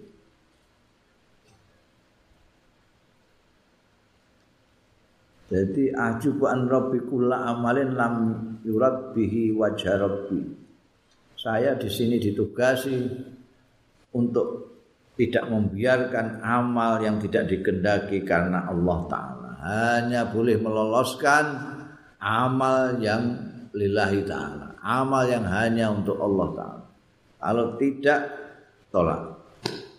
Kalau ada amal yang dilakukan bukan karena wajhullah, harus saya tolak. Lah begini, innahu innama arada bi amalihi innahu setune iki sahibihi innama arada angin pestine ngarepake ya sahibul sahibi bi amali kelawan ngamali sahibi. Ngarepake ghairallahi taala ing liyane Gusti Allah taala. Lha terus kak ngapa dene ibadah kaya ngono ibate? Innahu setune sahibi. Iku arada ngarepake ya sahibi bi ngamali kuwi.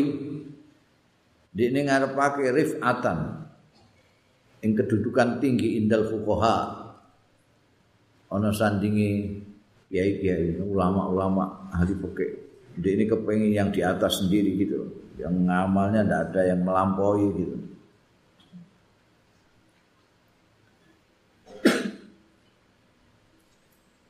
Wa zikron an supaya ditutur indal ulama ana sandingi ulama-ulama wasitan an supaya populer fil ini dalam kota-kota. Wah itu ana kiai hebat sekali ya Allah. Masya Allah ngamale luar biasa. Nafkah hebat posone hebat salate hebat jihad insya Allah. Kepingine ngono kuwi terkenal di mana-mana kota-kota amarani perintah. Ing ingsun sapa rabbi pangeran ingsun Allah ada amalahu. Yen to ora ngumbarna tidak membiarkan ingsun amalahu ing amale sahibu iku yujawizuni liwati ya amalu ing ingsun ila ghairi marang liyane ingsun. Wa kullu amalin utai saben-saben amal lam yakunillahu taala lam yakun lillahi taala. Sing ora ana ya amalin lillahi. Kanggo Gusti Allah taala khalisan murni. Ale yang tidak untuk Allah secara murni hanya untuk Allah. Kecampuran kepingin iki kepingin diangkat derajatnya kepingin terpandang kepingin populer. Bahwa mongko utahe kulo amalin iku riya unriya wala yaqbalulan ora nampa sapa Allah Gusti Allah ora nampa amal al murai amale wong sing pamer. Ya. Adalah akeh wong sing ibadahe pamer iki ya Allah. Wis lolos ning langit keenam kok. Terganjal di langit ketujuh. Kala dawuh sapa Kanjeng Rasul sallallahu alaihi wasallam. Medeni wong hadis iki. Mulane Sayyidina Mu'adz bin Jabal kok nangis-nangis. Wa tas'adulan munggah sapa al-hafadzatu. Malaikat-malaikat pencatat amal. Munggah bi, bi amalil abdi kelawan gawa ngamali kawula min salatin saking sembahyang wa zakatin lan zakat wa siyamin lan poso wa hajjin lan haji wa umratin lan umrah wa khuluqin hasanin lan pekerti sing bagus masuk wis masuk. Kira-kira ditampa ora kae nggih ora terima ibadah mahdo wa khuluqin hasanin lan pekerti sing bagus. Wa sumtin lan meneng. Ora tau ngomong sing elek meneng Allah dene wong tenan ya wasum wa sumtin wa dzikrin lillahi taala lan zikir ing Gusti Allah taala Watu sayyi'uhul malaikatu Mongko ngiringno ing amal iku mau sapa malaikatu samawati sami malaikat-malaikat langit ketujuh iku. Ngetukno kabeh. Ini wong kok ngamal kok hebate ngene. Wis ngamal-ngamal sing ibadah mahdoh lakoni kabeh. Salat zakat poso kaji ngumroh isih pekertine apik. Ora tau ngomong ngelek meneng. Zikir ning Gusti Allah terus. Berarti sing ngaterno iku malaikat langit ujung ngangkat kabeh ngiringno ngamale kawula iku. Hatta yaqta'u sehingga mutus ya. Malaikat-malaikat mau bi kelawan ngamal al hujba ing aling-aling kuliah sekabehane illallah taala kejaba Gusti. Illallah marang Gusti Allah taala. Jadi lolos kabeh tekan langit jam 7 sampai kepada Allah taala.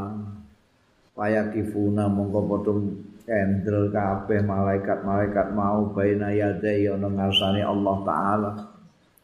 Wa yasyaduna lan padha nyekseni ya malaikat-malaikat kabeh maulahu marang Gusti Allah taala bil amali sholih kelawan amal saleh al mukhlisillah sing murni krana Allah taala matur kabeh Gusti menika ngamalipun kawula panjenengan ingkang luar biasa Gusti. Kula nyekseni sedaya niki ngamal saleh menika murni. Namung agem panjenengan tok mboten sinten-sinten mboten pamer mboten. Wis niki ngamal saleh sing mukhlis saestu murni. Persaksiane malaikat-malaikat hafaza lan malaikat-malaikat sing ngiringno iki mau. Dadak kaya kulo mongko dawuh sapa Allah taala Gusti Allah taala.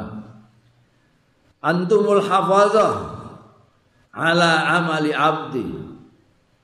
Kowe kabeh malaikat-malaikat pencatat ngamal ala amali abdi. Ing atase ngamali kawula ingsun. Kowe sing tukang nyateti ngamali kawula ingsun wa ana utawi ingsun. Panjenengan ingsun iku arraqibu sing ngawasi. Ala ma fi qalbi ing atase barang fi qalbi ing dalem atine abdi. Kok ngawasi ngamali tok. Kowe ngerti jeroane dekne ngono. Tak ngerti. Kowe ora kok nyateti ngamal-ngamal itu salat, mbok catet, salat, catet poso, mbok catet haji, mbok catet umroh, mbok catet ngamal lahiriah sing mbok delok. Tapi aku ngawasi alama fi qalbi. Ing atase barang fi qalbi kang ana ing atine abdi. Aku roh ning atine annahu stuhune abdi kulam yuridni. ngono iku ora ngarepake sapa abdi ni ing ingsun bihadzal amali kelawan iki amal wa inna ma arada bihi angin mesti ning ngarepake sapa abdi bihi kelawan ngamale mau ngarepake ghairi ing liyane ingsun gak aku roh atine kowe ora mau nyateti ngamali itu aku roh jerone atine ndikne ora kanggo aku iku ngamal. Kanggo liyane ingsun. Alaihi laknati masyaallah. Wong ngamal kaya ngono apike kaya ngono malah untuk laknat fa alaihi mongko tetep ing atase abdi iki laknati laknat ingsun. Medeni wong temenan medeni wong. Jadi memang ah kita kudu hati-hati tenan itu wis malaikat iki wis nyekseni kabeh nek itu amal saleh sing murni kanggo Gusti Allah ternyata Gusti Allah sing pirsa atine manusa menyaksikan bahwa ini tidak karena Allah. Masya Allah. Terus dilaknati. Karena sudah mengecoh bukan hanya manusia tapi malaikat kabeh dikecok semua orang dia. Dilaknati karo Gusti Allah. Fatakulul malaikatu mongko matur sapa malaikat kuluha sekabehane malaikat. Alaihi laknatu alaihi ing atase kawula panjenengan laknatu kautai laknat panjenengan wa laknatuna lan laknat kita. Malaikat itu kan apa jari Gusti Allah? Gusti Allah selawat ning Nabi dikne melok selawat. Ya Gusti Allah anggap apik ning gone wong dikne melok anggap apik. Gusti Allah nglaknat wong iki sing asale disubya-subya mau kan tapi kali-kali Gusti Allah nglaknati melok-melok nglaknati wa laknatuna mergo malaikat kabeh do melok Gusti Allah nglaknati wong kuwi patul inhus samawati sabu ya Allah. Mongko nglaknati kawula mau sapa asamawati langit-langit asap sing itu waman lan malaikat fihinna kang ana ing samawati sabu Ya itu sing paling top wis ngliwati semua langit ketujuh lolos tuh. terakhir gak lolos. Minggu ini ngasani Gusti Allah Dewi mereka Gusti Allah peso hati ini tidak murni. Orang itu tidak karena Allah untuk ibadah dan berbuat baik. Ini kan angel. Angel banget Oh yang apik karo wong itu mergo ben dianggap apik karo wong apa karena Gusti Allah? Kan ya angel. Biasanya wong apik ya kepengin dianggap wong apik. Mau iku apik temen ngono iku seneng wong itu padahal itu enggak enggak acik itu apik ya mergo krana Gusti Allah? Wa ahsin ya ma ahsanallahu ilaik tak boleh kita berbuat baik kepada orang demi orang tapi demi Allah. Summa baka mu'alun Ya Allah, pantas nek nangis. Cuma baka mongko keri-keri muwun sapa muadzun mal sahabat muad mendengar itu semua bayangkan loh. Lha kok gak ono amal sing lolos belas iki gimana wis notok lolos Sabtu kok tetep gak lolos. Nangis Mu'ad wan tahabba intihaban syadidan lan gero-gero sapa Mu'ad ora nangis. Intihab itu gero-gero nangis ngono kae. Intihaban syadidan lawan gero-gero sing nemen. Wuh wuh wuh wae karuan. wa qala lan matur sematur sapa ingsun. Ya Rasulullah duh Gusti Kanjeng Rasul. Anta Rasulullah. Saya panjenengan iku Rasulullah putusane Gusti Allah. Wa ana utahe kula iku mu'ad kula niki namung mu'ad panjenengan Rasulullah Fakaifali bin Najat Mong kados pundi Itu ingsun bin najati kelawan lolos selamat dulu jembal kholasi lan lolos min dalika sang sedaya niku wae. Ya kula muatak jenengan nonton Rasulullah ya mesti lolos jenengan. Kula niki sepundi napa saged lolos kaya ngoten ya masyaallah.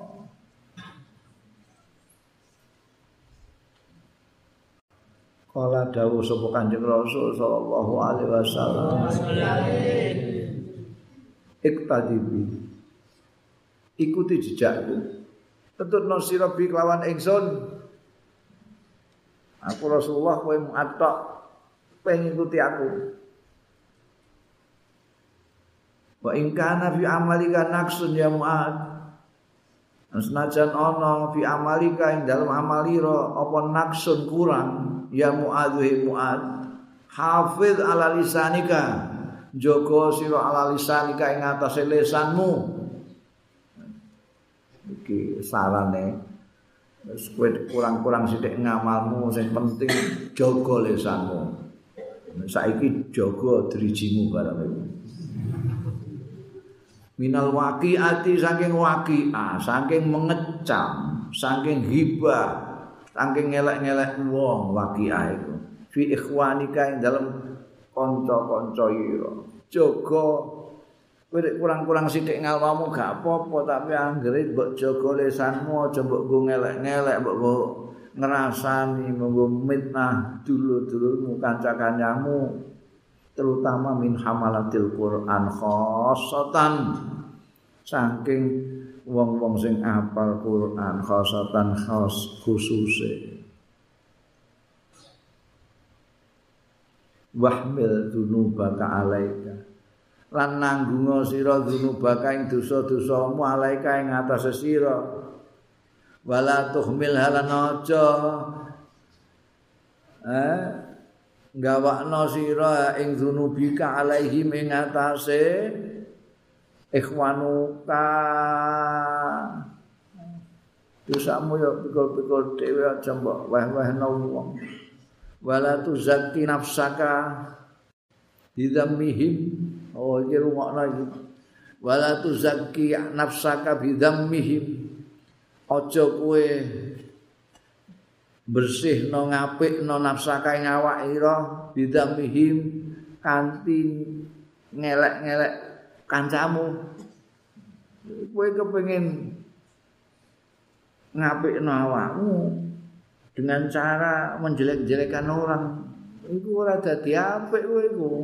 Malah koplot komplot jangan sampai kau mau membaikkan dirimu mau mensucikan dirimu dengan cara mencela kawan-kawanmu Memang kamu nek kowe mencela kawanmu terus kowe dadi bersih dadi apik. Apa kowe nek goblok-goblok nang kancamu terus kowe dadi pinter ngono. Ora kowe mbae goblok. Iya. Jangan wala tu zakti nafsaka bidamihim. Eh? Iku anu statusmu iki. Wi ano. Eh? Malah zaki nafsaka bidzamihim jangan kamu apa ngapikno awakmu kanthi mencela kawan-kawan. WA no terus misalnya tulis sebarkan. Benda di viral wala tanfa nafsaka alaihim lan aja ngangkat sira nafsaka awak dhewe alaihim di atas kawan-kawan. Menganggap bahwa kau lebih hebat dari orang lain. Biwat ihim lan kelawan merendahkan ikhwanuka.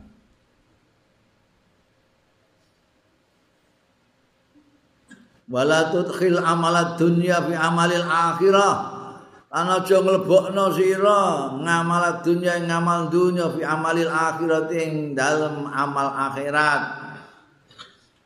Wong iku dunya kok mbok akhirat-akhiratno iku lah nganggo dalil Quran bareng. La ilaha illallah. Iku mono perkara dunya kekuasaan.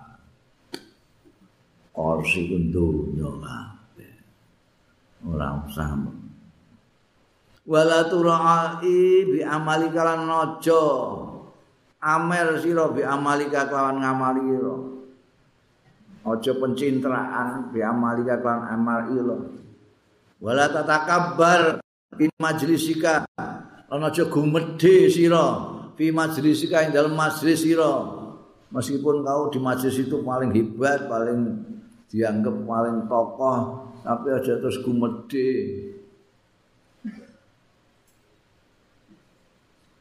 wala tatakabbal fi majlisika likai yahdharun nas supaya wong wedi supaya wedi apa anas min su'i khuluqika saking eleke pekertimu aja ngantek. Wong sing paling elek iku wong sing diwedeni wong mergo eleke. Wong sing elek iku wong sing wong wedi mbek dekne mergo eleke dekne. Wedi. Wah sajaane kok wong kok do manut mbek dekne kabeh wonge apik. Wong wedi yo. Enggak manut kuaplek hmm. wala tunaji rajulan wa indaka akhar. Wa api ingin kok nasihat kanjeng Rasul sallallahu alaihi wasallam. Aja bisik-bisik sira rajulan ing wong suwiji wa indaka lan iku ana sandinge sira akhar utahe wong liya nek kowe kono ana wong pirang-pirang kowe aja bisik-bisik karo kancamu dhewe kowe ya ora ngrasani liyane tapi liyane itu merasa kowe ngrasa. Itu saja sudah menerbitkan sesuatu dosa. Jadi nek wong akeh nek meh bisik-bisik engko nek bubaran kabeh kowe bisik-bisik. Aja di tengah orang banyak kowe bisik-bisik dhewe. Ini saru. Di samping saru gak pareng mbek Kanjeng Rasul sallallahu alaihi wasallam. Wala tunaji rajulan wa indaka akhar. wala tata'azzam lan aja gumedhi alan nasi ing atase manusa patang kotik mongko iso terputus angka saking sira apa khairatud dunya wal akhirah apa kebaikan-kebaikan dunia lan akhirat kowe nek kepengin ora pedhot kebaikanmu ning dunya lan ning akhirat kowe aja gumedhi terhadap orang lain nek kowe gumedhi pada orang lain itu terputus kebaikanmu terputus itu nggak bisa munggah ini Gusti Allah Taala ngamal-amal apikmu. Eh? Ojo gumedhe ning ngene. Sing rendah hati. Ojo rendah diri tapi rendah hati. Nek wong tawadhu ojo malah gumedhe. Wala tumazikin nas bilisanika. aja merobek-robek annasa tumazik tu nyuwek-nyuwek annasa ing manusa bilisani kelawan lesanmu wong mbok sudet-sudet dengan perkataanmu eh?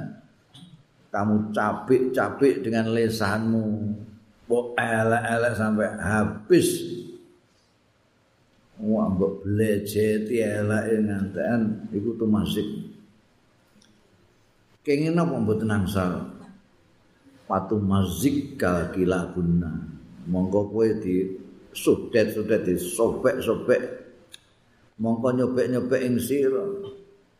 Merobek-robek ing sira apa nar anjing-anjing neraka yaumal kiamat ya dina kiamat binari ing dalem neraka eh kowe nek kene gawene menyobek-nyobek kehormatane orang dengan lisanmu, dengan tanganmu, eh? Nanti kamu di sana ini neraka disobek-sobek anjing-anjing neraka. Nauzubillah min dzalik. Qala Allah Ta'ala dawuh sapa Gusti Allah Ta'ala wan nasitati nasta. Hal tadri mahunna demi nek tafsir ning kene ya demi sing merobek-robek naston kelawan merobek-robek tenan. Ini biasanya dimaknani malaikat-malaikat nasitati naston. Hal tadri ana ta ngerti sira iku ma apa huna utawi nasita ya muadz muadz Dawe Gusti Allah annasita tunaston. Kowe ngerti maknane muat? Kultu matur sapa ingsun. Mahia niku napa ya utawi nasita Kanjeng Rasul bi abi demi bapak kula anta panjenengan wa umilan mbok kula ya Rasulullah. Kula mboten ngerti napa niku Kanjeng Rasul. Kala dawuh sapa Kanjeng Rasul sallallahu alaihi wasallam. Iku mono kilabun finnar. Asu-asu sing ana ing neraka. Tansutul lahma. Robek-robek ya kilab. Allah main daging minal albi ngantek tekan balu digeruh dikrokoti ngantek ngantek tekan balu kultu matur sapa ingsun bi abi anta wa umi demi bapak kula. Panjenengan lan mbok kula ya Rasulullah. Mayutiku hadhil khisal tai sinten iku ya? Yutiku ingkang kiat eman hadhil khisala ing niki pekerti-pekerti. Wa mayanju minha. Lan tai sinten iku yanju ingkang wilujeng minha saking hisol menika. Wangan sinten ingkang saged. Sinten sing saged selamat saking menika sedaya kanjeng rasul. Kala dawuh sapa kanjeng rasul sallallahu alaihi wasallam ya muadz he muadz innahu la yasirun ala may yassarahu taala alaihi. Inna ustune iku mau sing mbok kandakno ya laik innahu la yasirun yakti gampang kok alaman ing atase wong yassarahu sing gampangake ing man sapa Allah taala Gusti Allah alaihi ing atase mengkono-mengkono mau. Nek digampangno Gusti Allah gampang kok muat Innama yakfi kang ing persine nyukupi ing sira mindalika sange mengkono kabeh mau. Apa antu khibalin nasi yen to demen sira lin nasi marang manusa demen maing barang tuhibu kang demen sira nafsika kanggo awak dhewe ujung-ujunge bali ke iki tepo slira wa takrahu lan geding sira lahum kanggo manusa maing barang takrahu sing geding sira linafsika marang kanggo awake iki cukup iki ae nggo pedoman awakmu ya. Pengen selamat oh ben digampangno karo Gusti Allah. Digampang nglakoni kabeh iku mau kowe cukup nglakoni iki kowe iku supaya nyenengi sesuatu untuk orang lain seperti engkau senang untuk diri kamu sendiri dan tidak senang untuk orang lain seperti engkau tidak senang untuk diri kamu. Nek kue senang dihormati, kue kudu menghormati uang. Nek kue rasa senang dipisai uang, kue aja misai uang. Nek kue ora seneng dikeleki wong, kowe aja ngeleki wong. Eh? Itu patokan ini supaya kamu digampangkan Gusti Allah melakukan yang lain, kamu bisa enggak melakukan ini? Ini sama dengan dawe Kanjeng Rasul sallallahu alaihi wasallam ada. La yu'minu ahadukum hatta yuhibba li akhihi ma yuhibbu li nafsihi. Jadi berarti tanda iman yang sesungguhnya yang sejati itu kalau kamu sudah bisa menyintai untuk orang lain seperti kamu menyintai untuk diri kamu sendiri. Kowe seneng warung mularis, kowe kudu seneng nek warunge kanca mularis. Apa nek wis iku dawak-dawak. Kowe ora seneng nek difitnah, kowe aja mitnah wong. Kowe ora seneng dirasani wong, aja ngrasani wong. Dalika antuhibba linnas ma tuhibbu li nafsi. wa takrahu lahum ma nafsi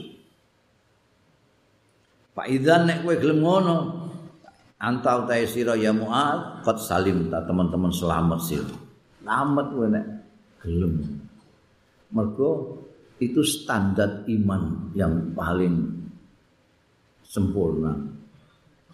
Orang akan sempurna imannya kalau dia sudah bisa begitu.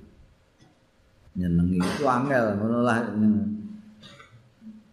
Ngambung ngajar aswat wis seneng seneng. Kowe kudu seneng nek kancamu iso ngambung ngajar aswat ora kowe seneng ngambung ngajar aswat ana wong liya ngambung mbok singkut sikutmu mbok singkur singkur kowe seneng ning ning gone saf awam kowe kowe kudu seneng nek dulurmu saf awam iku mbok terusno dhewe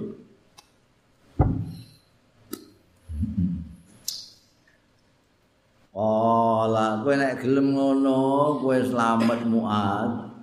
Ola ndika sapa Khalid bin Mi'dan. Khalid bin Mi'dan sing ngene ngapal disebut rajul.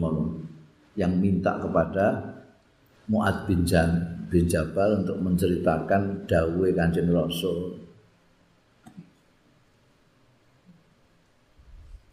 Khalid bin Mi'dan iki sing sumber dari ceritane Mu'ad bin Jabal iki murite Mu'ad bin Jabal minat tabi'in dari tabi'in Khalid bin Mi'dan dawuh famaro itu mongko ora ningali sapa ingsun akadan ing seseorang aksar tilawatan. Ingkang luwih akeh apane tilawatan macane lil Qur'ani marang Qur'anul azim min muadzin.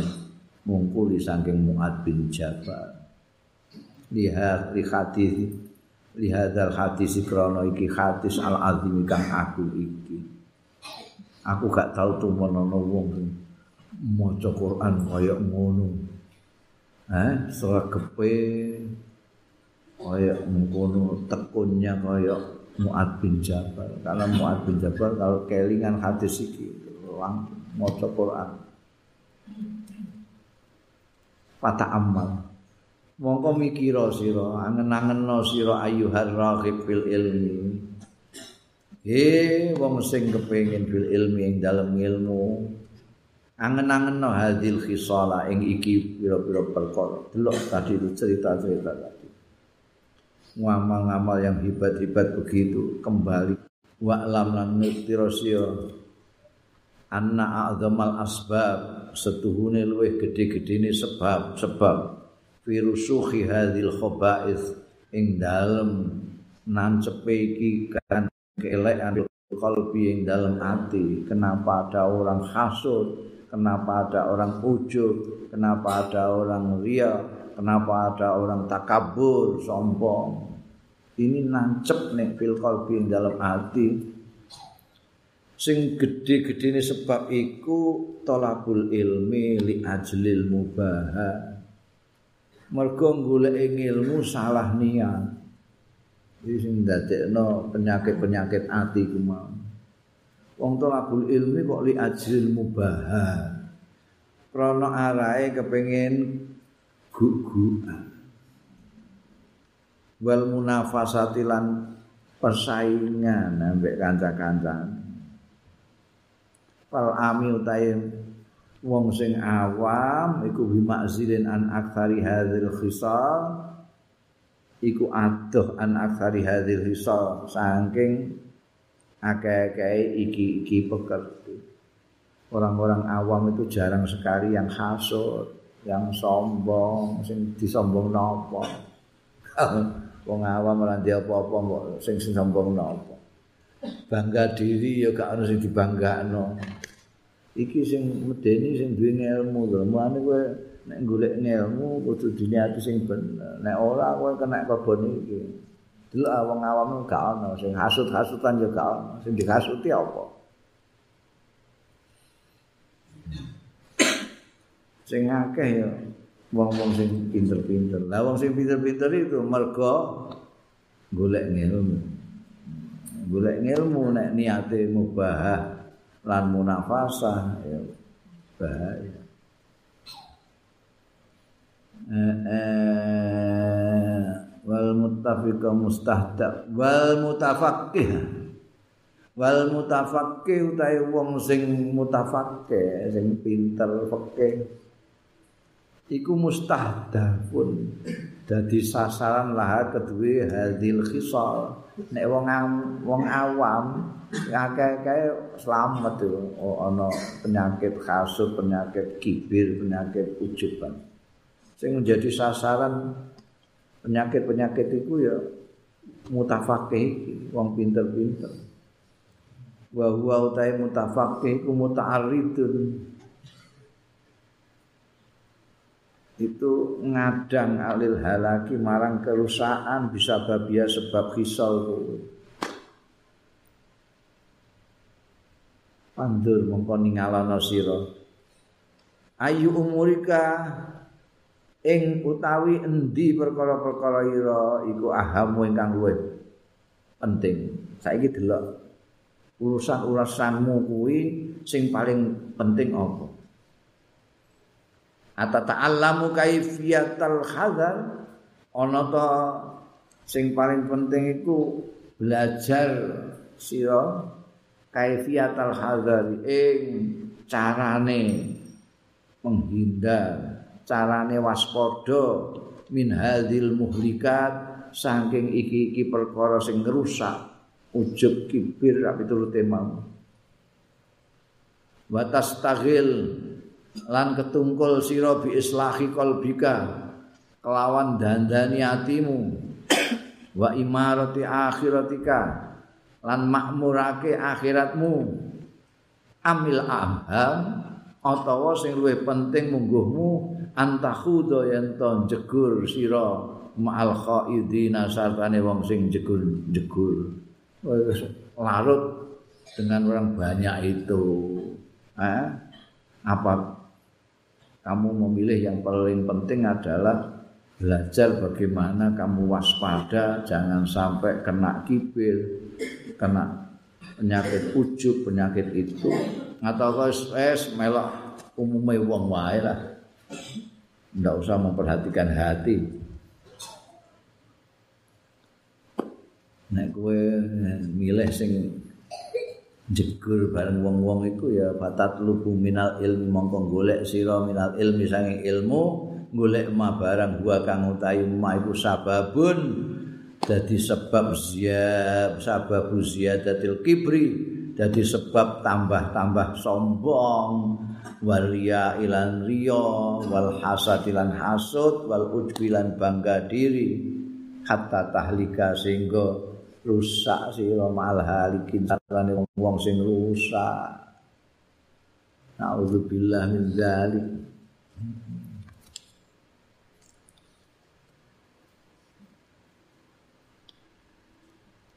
wa alam lan ngerti sira anna hadhil khisal. Ing setuhune iki perkara-perkara itu mau ujug sak teruse minat salasi iku termasuk tiga hal. Min ummahati khabaisil qulub termasuk mbok-mbokane induk-induknya kejelekan-kejeleknya hati. Walahalan iku kedue iki ummahatu khabaithil qulub iki makhrizun wahidun tempat penanaman yang satu tempat tumbuh yang satu. Wa huwa utai makhruz wahid iku hubbud dunya. Dimulai dari sanalah maka subur penyakit-penyakit yang tadi disebutkan. Hati-hati aja menyintai dunia. Walidalika karena raiki kala dawuh sapa nabi kanjeng nabi sallallahu alaihi wasallam.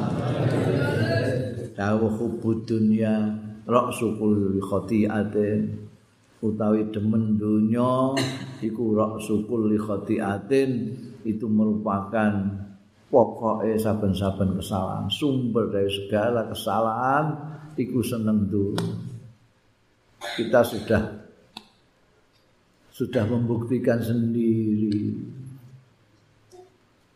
sudah membuktikan sendiri 32 tahun kita diajari Pak Harto dengan orde barunya untuk menyintai dunia berlebih-lebihan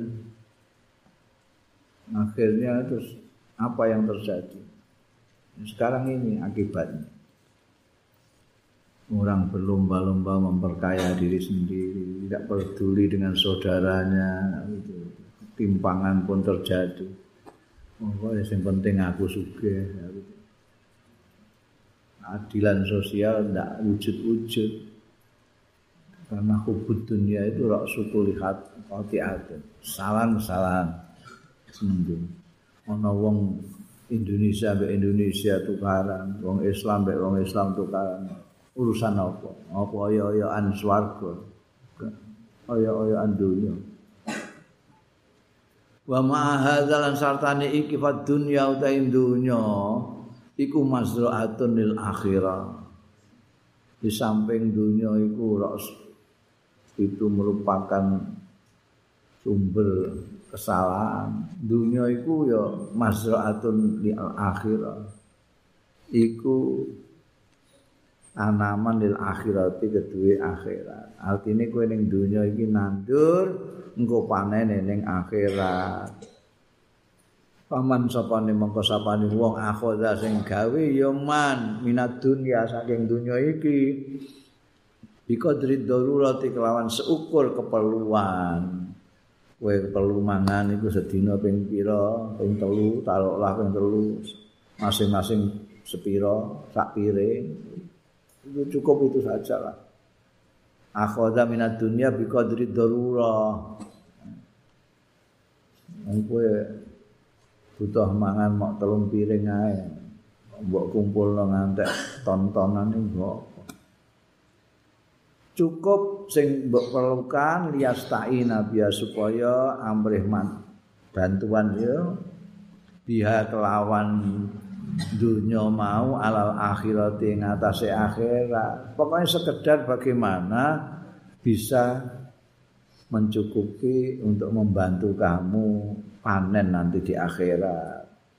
Dunia itu begitu saja. Jangan terus dunia dadekno pokok. Semuanya urusan dunia sing tinggu atau dunia itu hanya sekedar untuk membantu kita nanti di akhirat menjadi kepenak bisa panen. Pak dunia mengkautai dunia. Jadi mangan cukup kuat bersembahyang ibadah sudah cukup. Pak dunia mengkautai dunia maslahatuhu mongko ta dunya iku tempat nandure ya Paman arada dunia sapa ning wong sing arep man adunya ing dunya liyatana ambiha supaya kepenak-kepenak ya man biha kelawan dunya. Orang itu sekarang hampir semuanya begitu. Wong mengen materi dunia itu untuk menikmati hidup di dunia.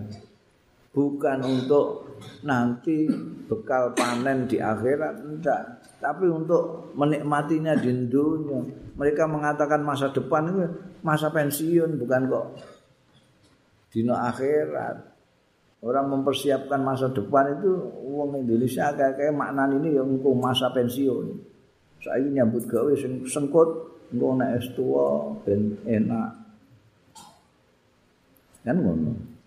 Padahal dawe Imam Ghazali wa man arada dunya liyatana ama biha fa dunya mongko ta dunya iku muhlikatu. Iku akan menghancurkan dunya makan menghancurkan man.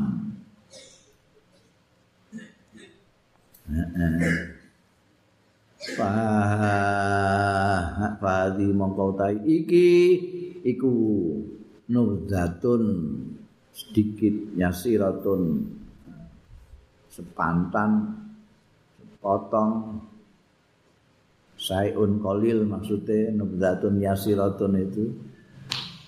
Eh? Min zahiri ilmi takwa saking zahiri ilmu takwa lagi zahiri ae kaya ngene angel. Min zahiri ilmu takwa saking zahiri jabane ilmu takwa wahya utawi kiki nubzah yasirah iki iku bidayatul hidayah kawitane hidayah. Jadi durung goya fa in jarrabta mongko tetkalane mongko lamun jajal sira biya kelawan bidayatul hidayah iki nafsaka ing awak dhewe ira. Wa tawaka alaiha lan manut ing sira alaiha. Ing atase nafsuka fa alaika bi kitab nek kowe kok ketoke kok cocok kowe iso manut antum mengikuti ini bidayatul hidayah iki. Fa alaika mongko netepono sira bi kitab ihya ulumuddin. Promosi terus ya lawan kitab ihya ulumuddin. Dadi nek kowe ning kene wis mbok jajal piye? Ah kowe meningkatnya nanti baca ihya ulumuddin. Li ta'rifa supaya kowe roh kaifiyatal wusul kepriye carane tumeka? Ila batini takwa karena ini baru zahiru takwa engko meningkatnya kepada batinu takwa tepu di ning ikhya. Aja ikhya. Fa idza amarta bit wallahu a'lam